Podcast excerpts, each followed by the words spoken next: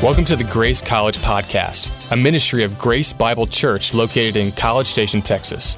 We desire to impact students who will impact the world for Christ. Hope you enjoy the talk and hang around for more after.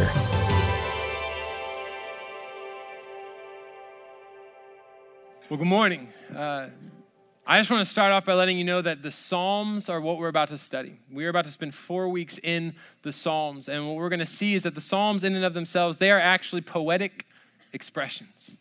They are beautiful poetic expressions of the human experience that examine the tension between humanity, the world, and the Lord. And through the Psalms, what we see is we see a picture. They create a picture of how we are called to respond to the reality of our world and the revelation of our God. They're a picture of how we should experience, how we should move into that collision between what the world tells us and what God has told us. And the poetic and the musical nature of these Psalms, what's so beautiful is that it allows them to move our hearts in a unique way. It allows them to move in our hearts and our minds in a way that music always has and always will. Because music in and of itself, what it does is it creates a vivid picture of a shared experience. Music has a way of drawing us in, of showing us what it looks like to live in this area or go to this place or say these things. What music does is it invites us into a shared experience that's immediately understandable, that's instantly relatable, and that is oftentimes very inspirational. We see that in the Psalms. We see that in the music of today and in beeping. And you need to go to the beginning. There it is. Wait till I give my money right. I had a dream I could buy my way to heaven. When I awoke, I spent that on a necklace. I told God I'll be back in a second. Man, it's so hard not to act reckless. To whom much is given, much is tested. Get arrested, guess until he get the message. I feel the pressure, under more scrutiny. And what I do, act more stupidly. Bought more jewelry, more Louis V. My mama couldn't get through to me. The drama, people suing me. I'm on TV talking like it's just you and me. I'm just saying how I feel, man. I ain't one of the Cosby's, I ain't go to hell, man. I guess the money should have changed them. I guess I should have forgot where I came from. La, la, la, la, wait till I get my money right. La, la, la, la, then you can't tell me nothing right. Excuse me, was you saying something? You can't tell me nothing. Beautiful. Spoken by Kanye, lip-synced by Galifianakis. Can't tell me nothing is a ballad of our times. And I'll tell you why. Because what it does is it creates a picture, it presents an image of a shared experience. What it does is it reminds all of us that, you know what? We really don't want nobody telling us nothing. Like, we don't want that in our lives. Why? Because we, in and of ourselves, we are people who reject instruction. That's something that we do. As humanity, we reject instruction. We reject the instruction to not put candles in our dorm room. You're going to step up on me and make that a thing? Frontin'? Like, no. I'll put candles in there. We're going to reject the instruction in some sort of manual that tells us how to put our desks together. I know how to put a desk together. I know what that looks like. It has 4-ish legs. Like, I know what to do to make a desk. I don't need some manual to tell me what to do. We reject repeatedly these instructions. Why? Because we feel like they're interfering with our greatest joy, with our pursuit of our greatest joy. I want my dorm room to smell not like garbage. And so I want a candle in there to help me in that pursuit. We want our desk spaces to be quickly assembled. We don't want to have some sort of instruction that could interfere with that. Man, we're instructed to go to every single class. Come on. I want to live my life outside of the cinder block prison walls of a classroom, right? Baby birds got to fly. And if they don't get that, then we're just going to reject that instruction. If we feel that instruction is beginning to impede or interfere with how we chase or what we chase for our greatest joy, we choose to reject that instruction. That's what we do, even if that instruction comes from God, who promises that his way is best. Even then, we find ourselves as people choosing to reject the Lord's instruction on how to forgive, because it's so much more attractive in the short term to hold on to that bitterness or to hold on to that hatred or to hold on to that wrong that we experience. So we reject the Lord's instruction. We reject the Lord's instruction on how to enjoy our sexuality because we have a better idea. We have a better plan for ourselves. We reject the Lord's instruction on how to interact with our family. We reject the Lord's instruction on how to view our relationships or how to view our work or how to view our morality or how to view our future. We say, no, I have a greatest joy. I have something that I'm going to pursue and I know it's best. And I'm worried that God does not have my best at heart. I'm worried that as I'm chasing my greatest joy, that God's instruction, it's not going to get me there. And so I choose to reject that instruction. I choose to reject that wisdom. And what we're seeing in the Psalms is a book not only of praise, not only of beautiful songs that move in our hearts and in our minds. What we see in the book of Psalms is wisdom. What we see in the book of Psalms is instruction. And what we see is the Lord telling us how to find the greatest joy in this life. And Psalm 1 sets it all out, puts it all out on the table. And it tells us that if we are rejecting the Lord's instruction, the world around us is going to reject the Lord's instruction because it wants to make its own way. But we as believers, we are called to stay rooted in the Lord's wisdom, to understand that his way is best, that his instruction leads to life. That's what Psalm 1:6 says. The very final verse of this passage tells us that the Lord guards the way of the godly, but the way of the wicked ends in destruction. Again, it's just putting all the cards out on the table. It says that God's way is best and sin's way is broken, that God offers life and sin offers death. This is our gospel, that we in and of ourselves will choose death and choose destruction. We will choose to be wicked. We will choose to sin. Right? In other words, we will choose to do something outside of the revealed will of God. And when we do that, that brings imperfection into our lives, and our God will only tolerate perfection. Our God wants perfection from his people. And if I am imperfect, then I have no hope to be with him. I am destined for destruction, destined for death, not just physical death. I am destined, I'm headed towards spiritual, eternal death, meaning that I will be separated from the God who made me for all of eternity. Because of my sin. That's where I'm at. That's what I'm capable of. That's my highest potential, to die. But God, being rich in mercy, sent his son, Jesus Christ, to die for us. Jesus Christ, who stepped out of heaven and onto earth to live the life we could not live, to die the death that we deserved, so that he might rise again 3 days later, proving his power over sin and death, so that anyone who calls on his name, anyone who trusts in him as their God, as their Savior, anyone who puts their faith in him might have eternal life, might be adopted out of sin, out of death, and out of being a child of wrath, and suddenly you become a son or a daughter of the Lord Most High. And nothing will change that. Nothing will remove that relationship status. Nothing can snatch you out of your Father's hand. Nothing you say, nothing you do will ever change or remove or destroy or cancel that relationship. That's our gospel. God says, I want to care for you. I want to move you. I want to guide you. And I've given you instruction on how to live a life that's best. And he says, my instruction, what it does is it results in joy. If you are following my instruction, my wisdom, it will lead to joy, I promise.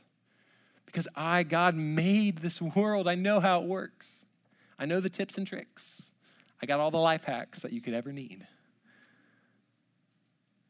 Yet rejecting God's instruction that results in destruction, we would probably agree that that's not best. It's not what we want. So how do we follow God's commands? How do we stay rooted in his instruction? How do we make sure that we are on the way of the godly? Psalm 1 lays out 3 principles.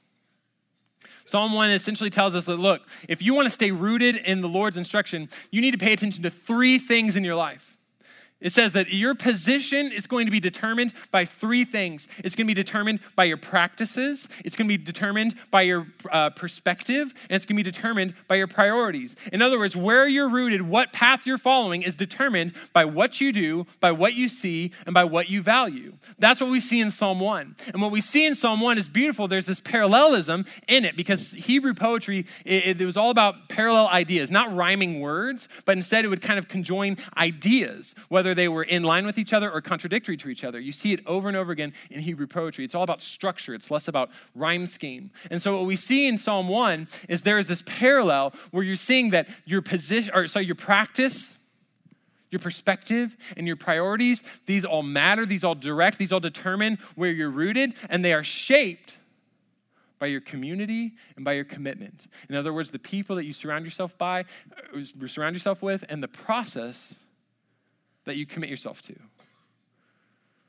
That's what we see in Psalm 1. That's why in Psalm 1, verse 1, he starts off by telling us that how blessed, or you could also say how happy, you could say how joyous is the one who does not walk in the way of the wicked. Instead, he finds pleasure in obeying the Lord's command.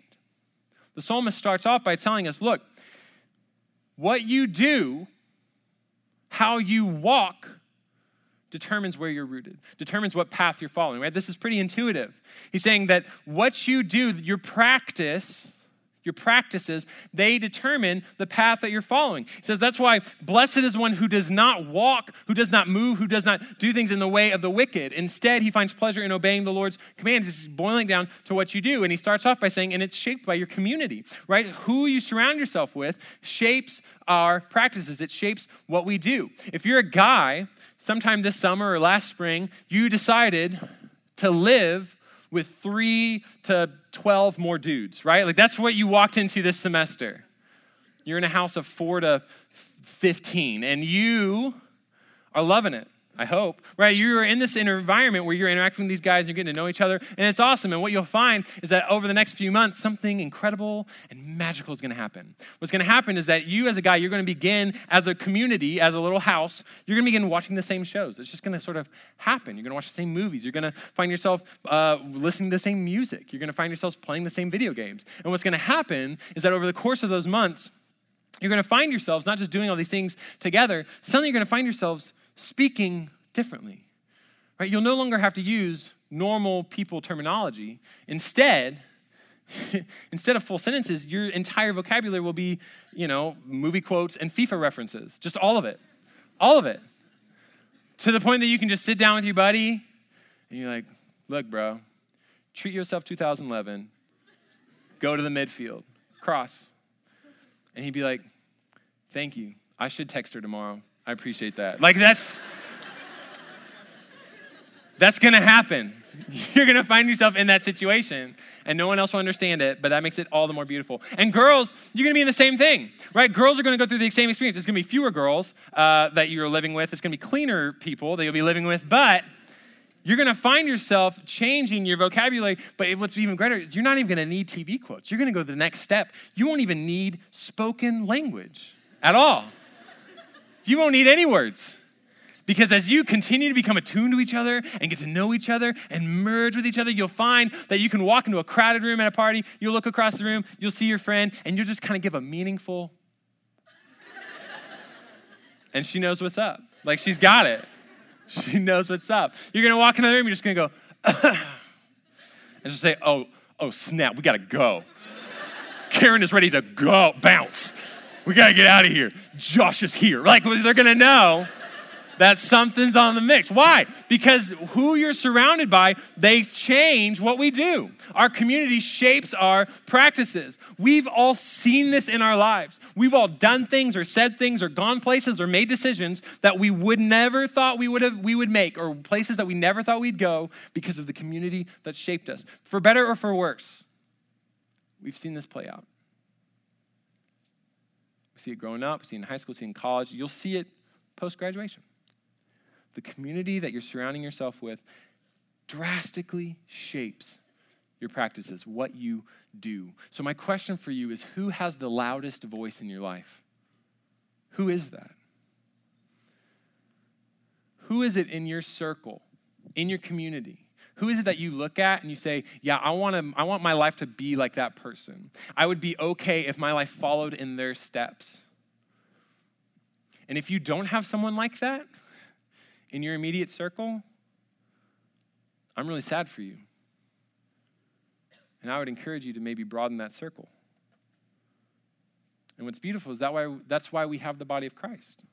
That's why we have diversity in the body. That's why we're called to gather together so that we might influence each other in powerful, good, productive ways. That's why I told you last week, I'm telling you this week about marriage. If you're looking towards marriage with a person you're seriously dating or you're engaged, I would encourage you, consider coming on Tuesday nights and be in a marriage study. You'll be in a small group of other couples who are in the same stage as you, but you also have leaders of people who have walked ahead of you, who are years into their marriage, maybe have raised kids, maybe have done different things, and they can speak into your life, and they can shape your practices. They can shape what you do in a good, positive way that's focused on the Lord and on glorifying him through your relationship. You can do that. If you're a senior, you can join Life After College, a study that we have that's specifically aimed at seniors, where you're meeting with an older couple. They say, look, this is where you're headed. I've gone there. I've done that. Learn from my mistakes. Don't do the same bad things that I did. Learn from where I've gone. Learn from my errors so you don't have to make the same mistakes. And they point you towards life outside of college. And they say, this is what it's going to look like. This is how you follow. This is how you find community. Because we need people in our midst who have loud voices, who are able to shape what we do, who are leading lives that we look at and want to copy and want to emulate. We are shaped in our practices by our community. We're also shaped by our commitment. Whereas we do the same thing over and over and over again, what that does is it builds a habit. My wife and I, we have a daughter named Charlotte who's awesome. She's a year and a half old. She enjoys bagels and booths. And she has been learning over the last few weeks the art of thank you. Okay, so we've been trying to teach her how to say thank you and when to say thank you and all that good stuff. And so we would give her things or do something for her. And every time we'd be like, hey, what do you say? Like, you say thank you. Tell mama, thank you. And she was starting to get it. A few weeks ago, she starts to get it. She'd be like, thank you. And we'd be like, oh my goodness, I love you. And it was so great. But what we found that over the last few weeks, not only would it be like I hand her something, she goes, thank you. But then like she would go and just like hand something to like one of you on a Sunday and be like, thank you. And just like walk away. And we're like, well, that's not quite the. And then she would just like go. We'd be like, hey, Charlotte, I need you to come into this room. Thank you. And then she would come and be like, huh? I told her, I said, hey, Charlotte, okay, I need you to stay right here. Daddy's going to go potty. She goes, thank you. And I was like, well, okay. I didn't know you cared about my bladder that much, but I realized that, okay, she's not quite getting it. Instead of teaching her the proper context, instead we've just sort of created this habit in her life because of our commitment to let her know and understand and practice the art of saying thank you. We've created this habit, this instinctive reaction that she has to basically any life situation. And we've seen this in our lives, right? We've seen commitment shape what we do. We've been confronted with something that we've done wrong, and then we get defensive. Instinctively, we get defensive. Why? It's just a habit that we build. We just get into the practice of doing this thing over and over again until it's just knee-jerk reaction. Someone comes to me and they say, "Look, I'm going to hurt. Like someone hurts me in some way. What do? I instinctively hurt them back. Why? It's just this habit that I've built. Someone asks me to sacrifice for them, and I avoid it. I come up with an excuse. Why? It's just this instinctive response. It's this habit that I built through continued practice." So we need to be careful. I mean, where are our practices? What are our habits? What are we committing ourselves to? I would ask you, what are your spiritual habits? Where are you committing yourself actively and training yourself to obey the Lord's commands? Is there a spiritual discipline that you're committing yourself to? Is there a habit you're trying to form in your relationship with the Lord? It's hard. But we're called to it. And it determines where we're rooted. What we do determines where we're rooted. What we see, our perspective, also determines that. The psalmist puts it this way. He says, how blessed is the one who does not stand in the pathway with sinners. Instead, he meditates on God's commands day and night. He's saying, look, moving beyond just the walking, says this, you're going to find yourself standing in places. You're going to find yourself choosing a position. You're going to find yourself choosing a perspective, essentially, of how to look at the world.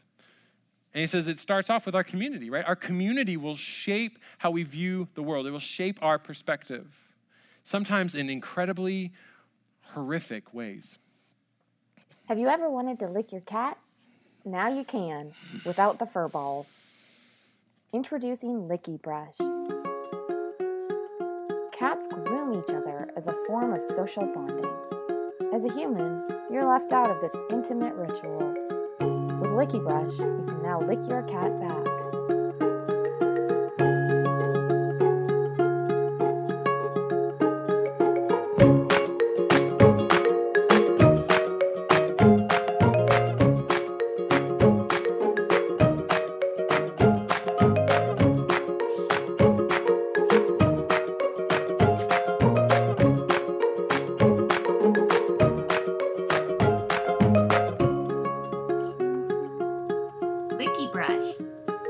your cat?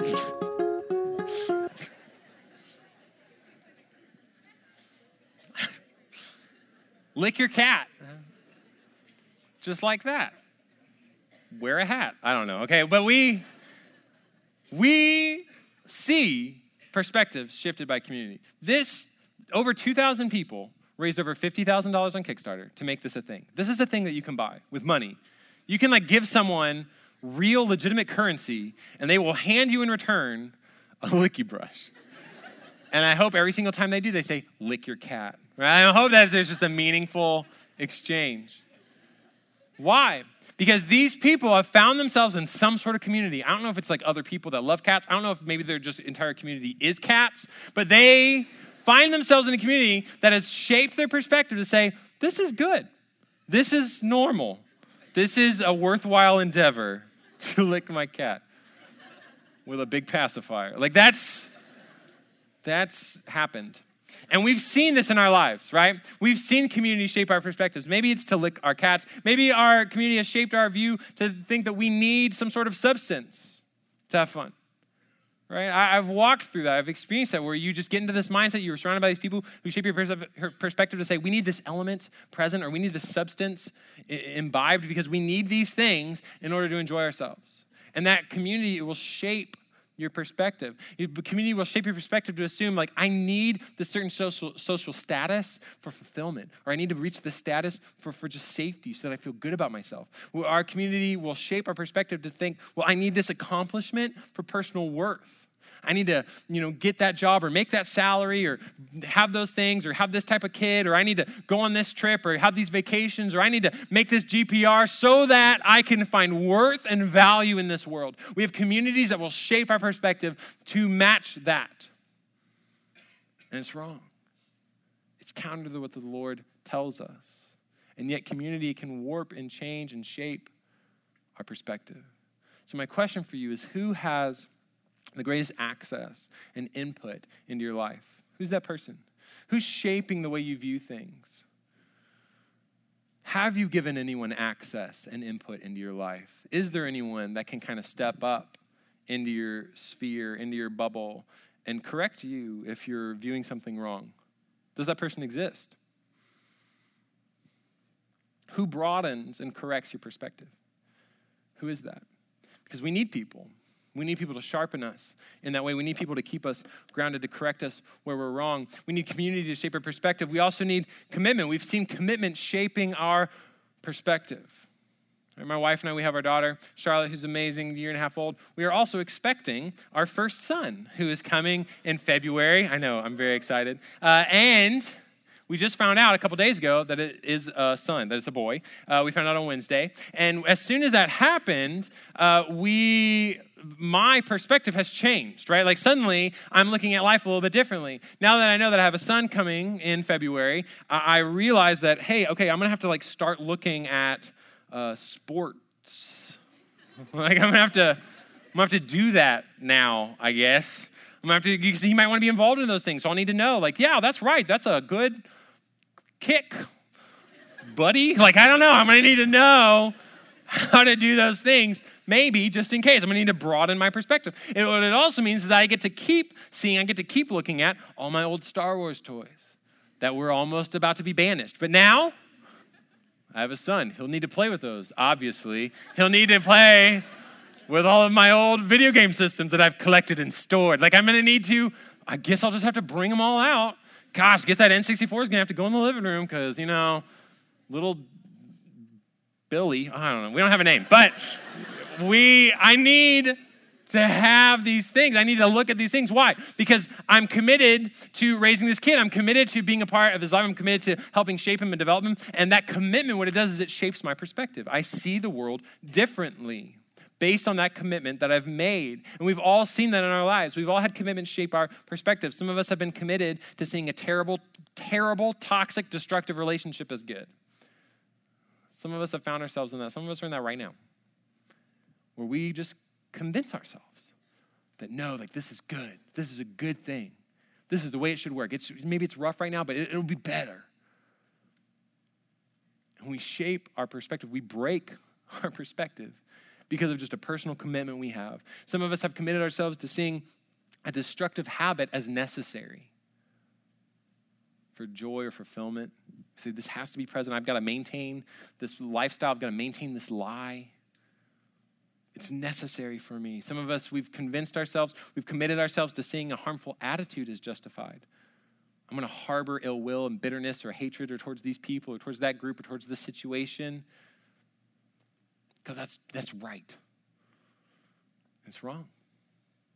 It's a broken perspective, but it's warped. It's changed by our commitment. So my question for you is, where does Scripture shape your perspective? Where are you allowing Scripture to shape how you see things, how you see the world? Are you comparing your thoughts and ideas and perspectives to God's? These revealed to us in His Word. Are you committed to meditating on His Word, on His Scripture, day and night? It's hard. Being here is a great first step. You're listening. You're hearing the Word. And it does not go out in vain. You're hearing the words of God revealed through His Scripture, put on a screen, spoken into your ears. But are you studying it on your own or in a community? Are you reading it? Are you investing in it? Are you memorizing it? Are you placing it in your heart and in your mind? Are you locking it away so that it's available whenever you're tempted to have the wrong perspective, either because of the community that's around you or the commitments that you've made? Do you have that Scripture readily available? God calls us to that. He says, I have a better perspective that I want you to keep. I have better practices. I want to shape what you do. I want to shape what you see. And He says, I also want to shape your priorities. I want to shape what you value. The psalmist puts it this way. He says, it's how blessed is the one who does not sit in the assembly of scoffers. Instead, he is like a tree planted by flowing streams. He says, there's this natural progression of things, right? You're walking, and then you're standing, and then you're sitting. And he's doing this intentionally. He's saying, you know what? It's pretty easy to change what you do. That's just sort of force of will. Like, you can build new habits. It's a little bit harder to change how you see things, to change your perspective. That's a longer process. He says, but you know what's really hard to change is where you're sitting. Because when you look in ancient scripture or ancient literature, when you see the idea of sitting in a place or with people, that's signifying this is where I belong. These are my people. This is my place where I rest. This is where I put down roots. And so he says, man, some of you, you're going to find yourselves tempted to sit in the assembly of scoffers. He says, but blessed is the man who plants, who sits, who's rooted by the streams, the flowing streams, which he's saying is the Lord's instruction, the Lord's wisdom, the Lord's word. He says, that's who's blessed. That's where joy is found. Because what you value determines where you go, and where you go determines where you sit. And our community plays a large role in that, right? Just yesterday, the vast majority of us made the trek, right? We parked God knows where to somehow make our way on our great pilgrimage to Kyle Field.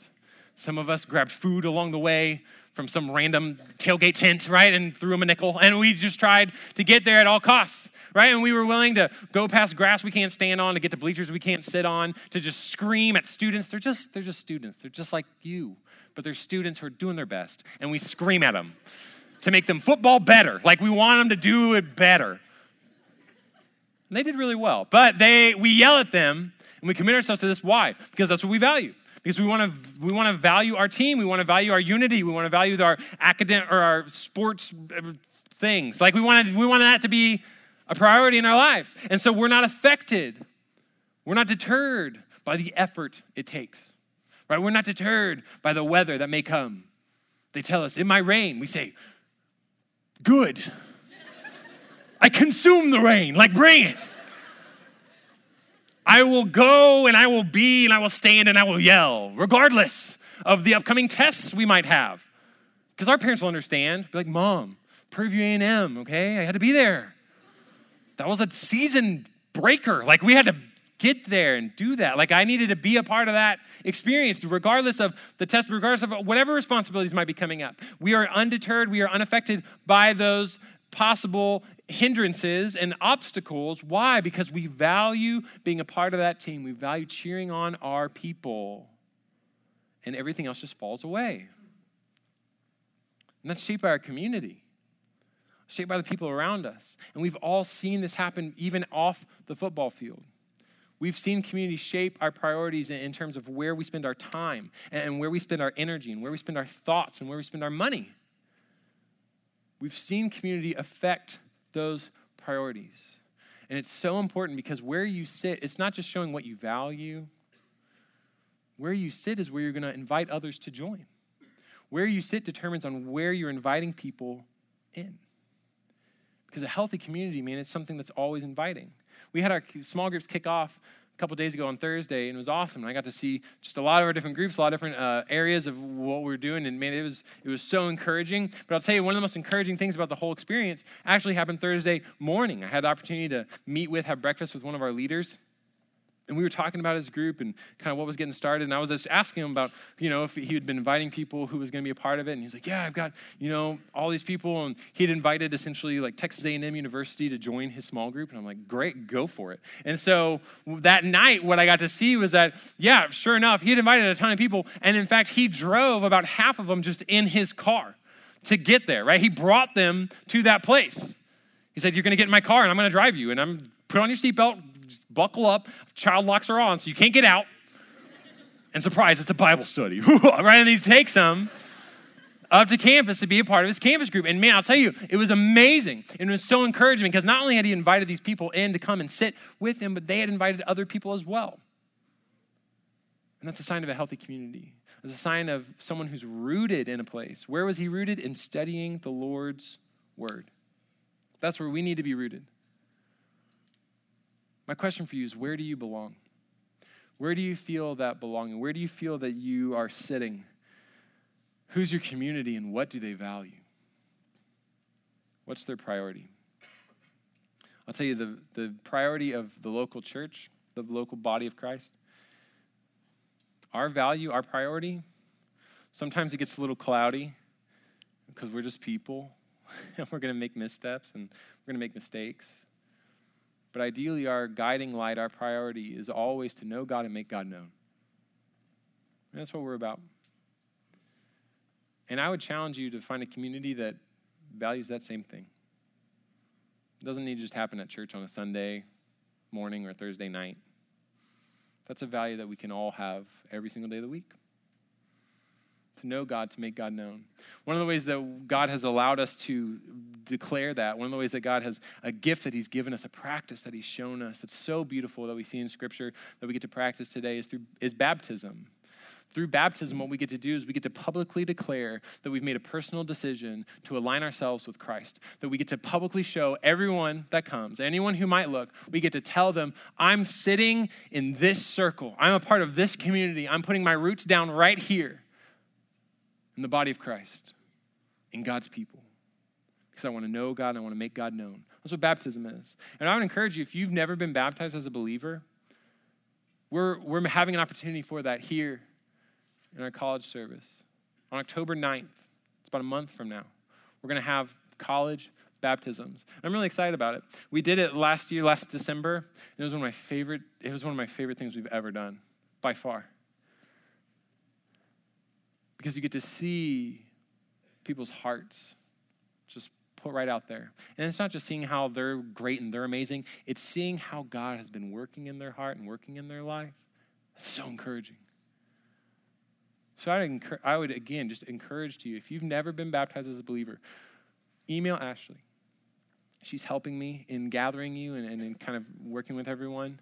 So she and or I will follow up with you. If you just send her an email, say, hey, I'm interested in getting baptized, and we'll take it from there. But it's an opportunity to say, you know what, I'm going to root myself next to living streams. I'm going to root myself in the body of Christ. Because my community, man, I know it's going to shape my priorities. And you know what, our commitments do as well. This past week, I had the opportunity on Monday to get dinner with a number of people from our area. And one of them was a rabbi. He's a rabbi here in town. And I were talking about the Torah, and we were talking about the law, and kind of he was explaining to me about how he'd been walking through this Torah study with some students. And so I asked him, I was just super curious. And so I was like, hey, well, what's one of the most like recent kind of fun things you got to share? What's just sort of a fun like element that you got to share with these students that you're walking through the Torah with? And so he says, well, we got to this point in Deuteronomy 14, verse 21. He says, and once we got there, it has this significant line in it. It's a line at the very end of the verse that says, do not boil a young goat in its mother's milk. Okay? Yeah, all right. Pretty standard Deuteronomy stuff. Do not boil a young goat in its mother's milk. All right, and it's talking about all these kind of practices to set yourselves apart, right? That's a lot of the laws. It's just meant to set Israel apart from the nations around them. And so God's saying, look, don't boil a young goat in its mother's milk. And what the Jewish rabbis decided, how they've interpreted that, is that is the foundation for the kosher practice of separating all meat and dairy. So if you know anyone that's like a traditional Jew, anyone who's like really practicing kosher like law, what they'll do is they'll separate meat and dairy at all times. They won't, ideally, they'll have separate kitchens in which to prepare those things. A lot of times the space doesn't allow for that. And so instead what they do is they have completely separate pots and pans and plates and forks and everything. One for dairy, one for meat. And it's this huge element of the practice. And this is what's interesting, is the rabbi was telling me, he was like, yeah, so we've been doing this for, thousands of years. And he says, modern biblical scholars have actually determined that this is actually describing, this verse in 21, a couple times in Exodus as well, says it's actually describing a specific Canaanite dish that they used in pagan rituals. And so what's happening in that verse is it's actually God just telling Israel, hey, I want you to be set apart, and just to be super clear, this is like a really like horrific thing that they're doing. Like, don't do that thing in particular. It's like, don't do that practice. Because in doing so, you'll be really different from the people around you. They'll look at you, they'll see difference. They'll know that you follow me, the one true God, and not their false idols. So he says, the modern scholars have decided like, oh yeah, this is actually just describing that one particular practice. God's not trying to use this one verse to set up this whole like bonus round of food restrictions. It's not what he's doing. And yet, even as the rabbi shared that with me, he says, but I'm committed to the original rabbinical interpretation. So I'm committed to it. He says, we're all committed to it because we value what those men said, how they studied, what they determined, how they interpreted scripture, the sacrifices that they made to get us to where we are. He says, and so I'm going to hold to it. I'm going to commit myself to that interpretation, even though it's broken. And as I was talking with my wife that evening, I realized it was just really sinking in about how tragic of a commitment that is. Because it's so clearly valuing a broken interpretation over God's inspired scripture. And I'll tell you what, it's happening in that way because it's flowing out of a commitment to reject Jesus Christ as the promised Messiah, as the Savior of the world. And so when I hear things like that, when I have conversations like that, I try to commit myself that I'm going to pray. I'm going to pray for my friend that I met on Monday. I'm going to pray for that rabbi here in town, that the Spirit would move in his heart, would bring him to repentance, would show him that God has a better instruction, that Jesus Christ truly is the way, the truth, and the life, that no one comes to the Father except through him. I'm going to pray that he would find salvation by grace through faith in Jesus Christ. And the reality is that, we're all surrounded by people with those broken commitments. And that should break our hearts, to know that there are people in our midst every single day who are committed to destruction. That should tear us up. That there are people who have committed themselves to broken communities, to broken commitments. And we should pray for them. We should talk with them. We should listen to them. And we need to recognize that in the midst of that brokenness, that God is calling us to something better. That God is calling us to follow a better way, to stay rooted in a better instruction that flows out of a better, beautiful truth that Jesus Christ died so that we might live. That's where we're rooted. That's where we stand. That's what we see, and that's what we do, so that we might look forward to the greatest joy of knowing God, of making him known, of knowing him through committed study and making him known through God-focused community. That's what we're called to. So let's go before the Lord. Let's pray to him and ask him that he would move us in that direction. God, we thank you that you have given us, Lord, your instruction, your will. God, we thank you that you've revealed all of this to us Lord, we just pray that we would commit ourselves to remaining rooted in your wisdom, God, rooted in your instruction. That, God, we would find ourselves in communities that are rooted in your wisdom and rooted in your instruction. If you would take a moment right now, just ask the Lord to show you, what's your next step? Is God calling you to a community that you don't have? Is God calling you to be a part of a community that's focused on him, whether that's a small group at a church or with an organization or wherever it might be? Ask the Lord, God, are you pointing me towards a community? God, is that where I need to be focused? Is that maybe where my placement is lacking? Or maybe you ask the Lord and say, God, are you calling me instead to a personal commitment? God, a commitment to obeying your commands, Lord, of releasing my own grasp on that sin, my commitment to that sin or that attitude or that practice. Pray, ask the Lord, God, are you calling me to a personal commitment to study your word or to obey your truth? God, show me, where is it that you're calling me to move forward? And Lord, empower me. God, let your spirit motivate me and strengthen me to take those steps of faith. Pray those things right now.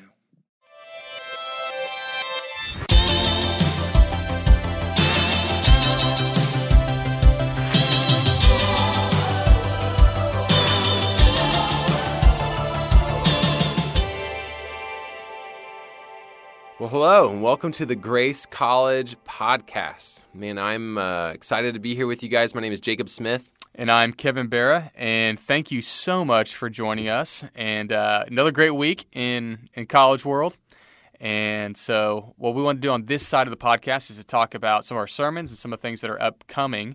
And so to jump us off, Jacob, we started our Psalm series. We did. It was super fun. I was so excited to hit the series. We're doing 4 weeks total in Psalms, and man, we're gonna bounce around a lot. But thanks to that, we're gonna get to cover kind of some of the major themes that we find in the book. And man, we started off where the book starts in chapter 1, and it was really great. It was about abiding in the word of the Lord, surrounding yourself with the Lord's people. It was a really cool way to kick it off of basically like, hey, you should read this stuff and you should listen to it and you should bring other people alongside of you that also are reading it. So it was really fun. That's right. That's right. And it was a great one to jump off with, especially because even where we're going with this semester with our small groups and stuff. Yeah. But as we were talking about what we were able to emphasize in our particular sermons, there was a piece that both of us said it would have been great to hit this one a little bit more. We both kind of talked about just how to have a basic devotional time. Right. And so we both figured as we were talking about it, it'd be good to kind of hit what are the pieces that make a good devotional time as you try to study the Bible on your own. Yeah, so just broad strokes. Like if you're looking for a place to start or if you're looking to maybe re-enter, studying the Lord's Word, maybe you haven't done it in a while, we have kind of just boiled it down to some of its basic components. And kind of the way that I would start is I would encourage you to pick a time, to pick a place, and to pick a book. So time, place, book. Let that kind of be your guiding elements when you're thinking about, okay, well, how am I going to be spending time with the Lord? But yeah, so do you want to explain? Yeah, so pick a time. The first thing on that is just picking a time is simply this, a time where you can actually think. Especially in college world, so many times you are pushed to the max and you're like, oh yeah, I'll totally have a quiet time at 3 a.m. when I'm free. In between labs. Right, or yeah, in between labs where people are walking by. And so just really to pick a time where you're going to be mentally fresh and able to be focused. Yeah. To spend time with the Lord. And the next one was to pick a place. Yeah. So essentially, same way that you want a time where you're focused, you want a place where you can be focused. And really this is more of building a habit. This helps you build a habit. The same way that if I was going to, have a date with my wife or if I wanted to meet a friend, I would say, hey, let's go to this place. I wouldn't just be like, hey, let's figure it out. Mm-hmm. Susan, you would be specific because you want to be intentional with that time. Love plans. Right, you need a plan, and God loves them too. And so it's really helpful to just know, okay, I'm going to go to this coffee shop, or I'm going to go to my room, or I'm going to go to the kitchen table, or wherever it might be. I'm going to have this time, and I'm also going to have an intentional place where I can focus, where there's not, like you said, people running around, noise is distracting me, you know, whatever it might be, a place where I can really, you know, listen to the Lord in that time. Awesome. And the last piece is this, to pick a book. And what we mean by that is really two options. Pick a devotional book. There's a lot of great devotional books out there that can help guide your thinking and help you to connect with the Lord. Or pick a book of the Bible. Surprise, surprise. You can read a particular book of the Bible. And where would you encourage them to start? I mean, if you're starting the first time to really dive into a small group, where would you guide a college student to start, Jacob? Yeah, generally when people ask me that, I mean, because I've had this conversation multiple times, and I mean, I always really like to point people just to one of the Gospels, maybe even specifically Mark. The Gospel of Mark sort of is a highlight reel of Christ's time on earth, and just kind of shows sort of some of the big moments from his ministry of his time here, and so that's a really great one that I always point people to. And whichever book it is, I always encourage people to use some sort of commentary to speak into it. So you're not just straight up trying to read it and, you know, ascertain like, wait, a cubit is how far, you know, like, and figuring that stuff out. And so it's helpful to use a commentary. And there's so many great commentaries that you can get for free in our digital age. You can go online to Bible.org. has a lot of really wonderful resources, commentaries, and articles on different passages. You can search by the passage or the book. You can also go to soniclight.org, which is a full like Bible commentary from a guy named Dr. Thomas Constable, who just put a lot of time and energy and wonderful thoughts to paper. And it's free, and you can just use it to just guide your reading as you're walking through whatever book it is that you've chosen. Yeah, it's so helpful. And we just encourage you to pick a short book. You know, you could spend your time in Leviticus, and that may be awesome. That may be where you need to be. But in order to feel like you're moving, it might be helpful to pick a shorter book. Pick the Gospel of Mark, or pick one of Paul's letters, and just start simple, and you can win it. So great advice on there. So pick a time, pick a place, pick a book. The other thing is this that's also helpful. If you're really green and you've actually never spent any time reading the Bible by yourself, I encourage you to do it yourself, but get in a small group. Yeah. Get connected in a small group. We've got some here. There's a ton of... do. And they're up and rolling. They are up and rolling. So great segue to our small groups. Our small groups are open. So they kicked off this past week, and they are continuing to be happening this week on, let's see, what is it going to be? The 15th, September 15th is this Thursday. So 7 o'clock at our Anderson campus, 7 o'clock at our Southwood campus. Both of them are just, again, kind of acting as sort of these big markers of gathering places for students. Normally during the week, people will be scattered at different homes and apartments around town. But for this week, this is our last week to be all gathered in, those kind of main locations. So if you're wanting to be in a campus group, again, you're going to want to sign up online so that a leader will contact you directly and tell you where you're meeting.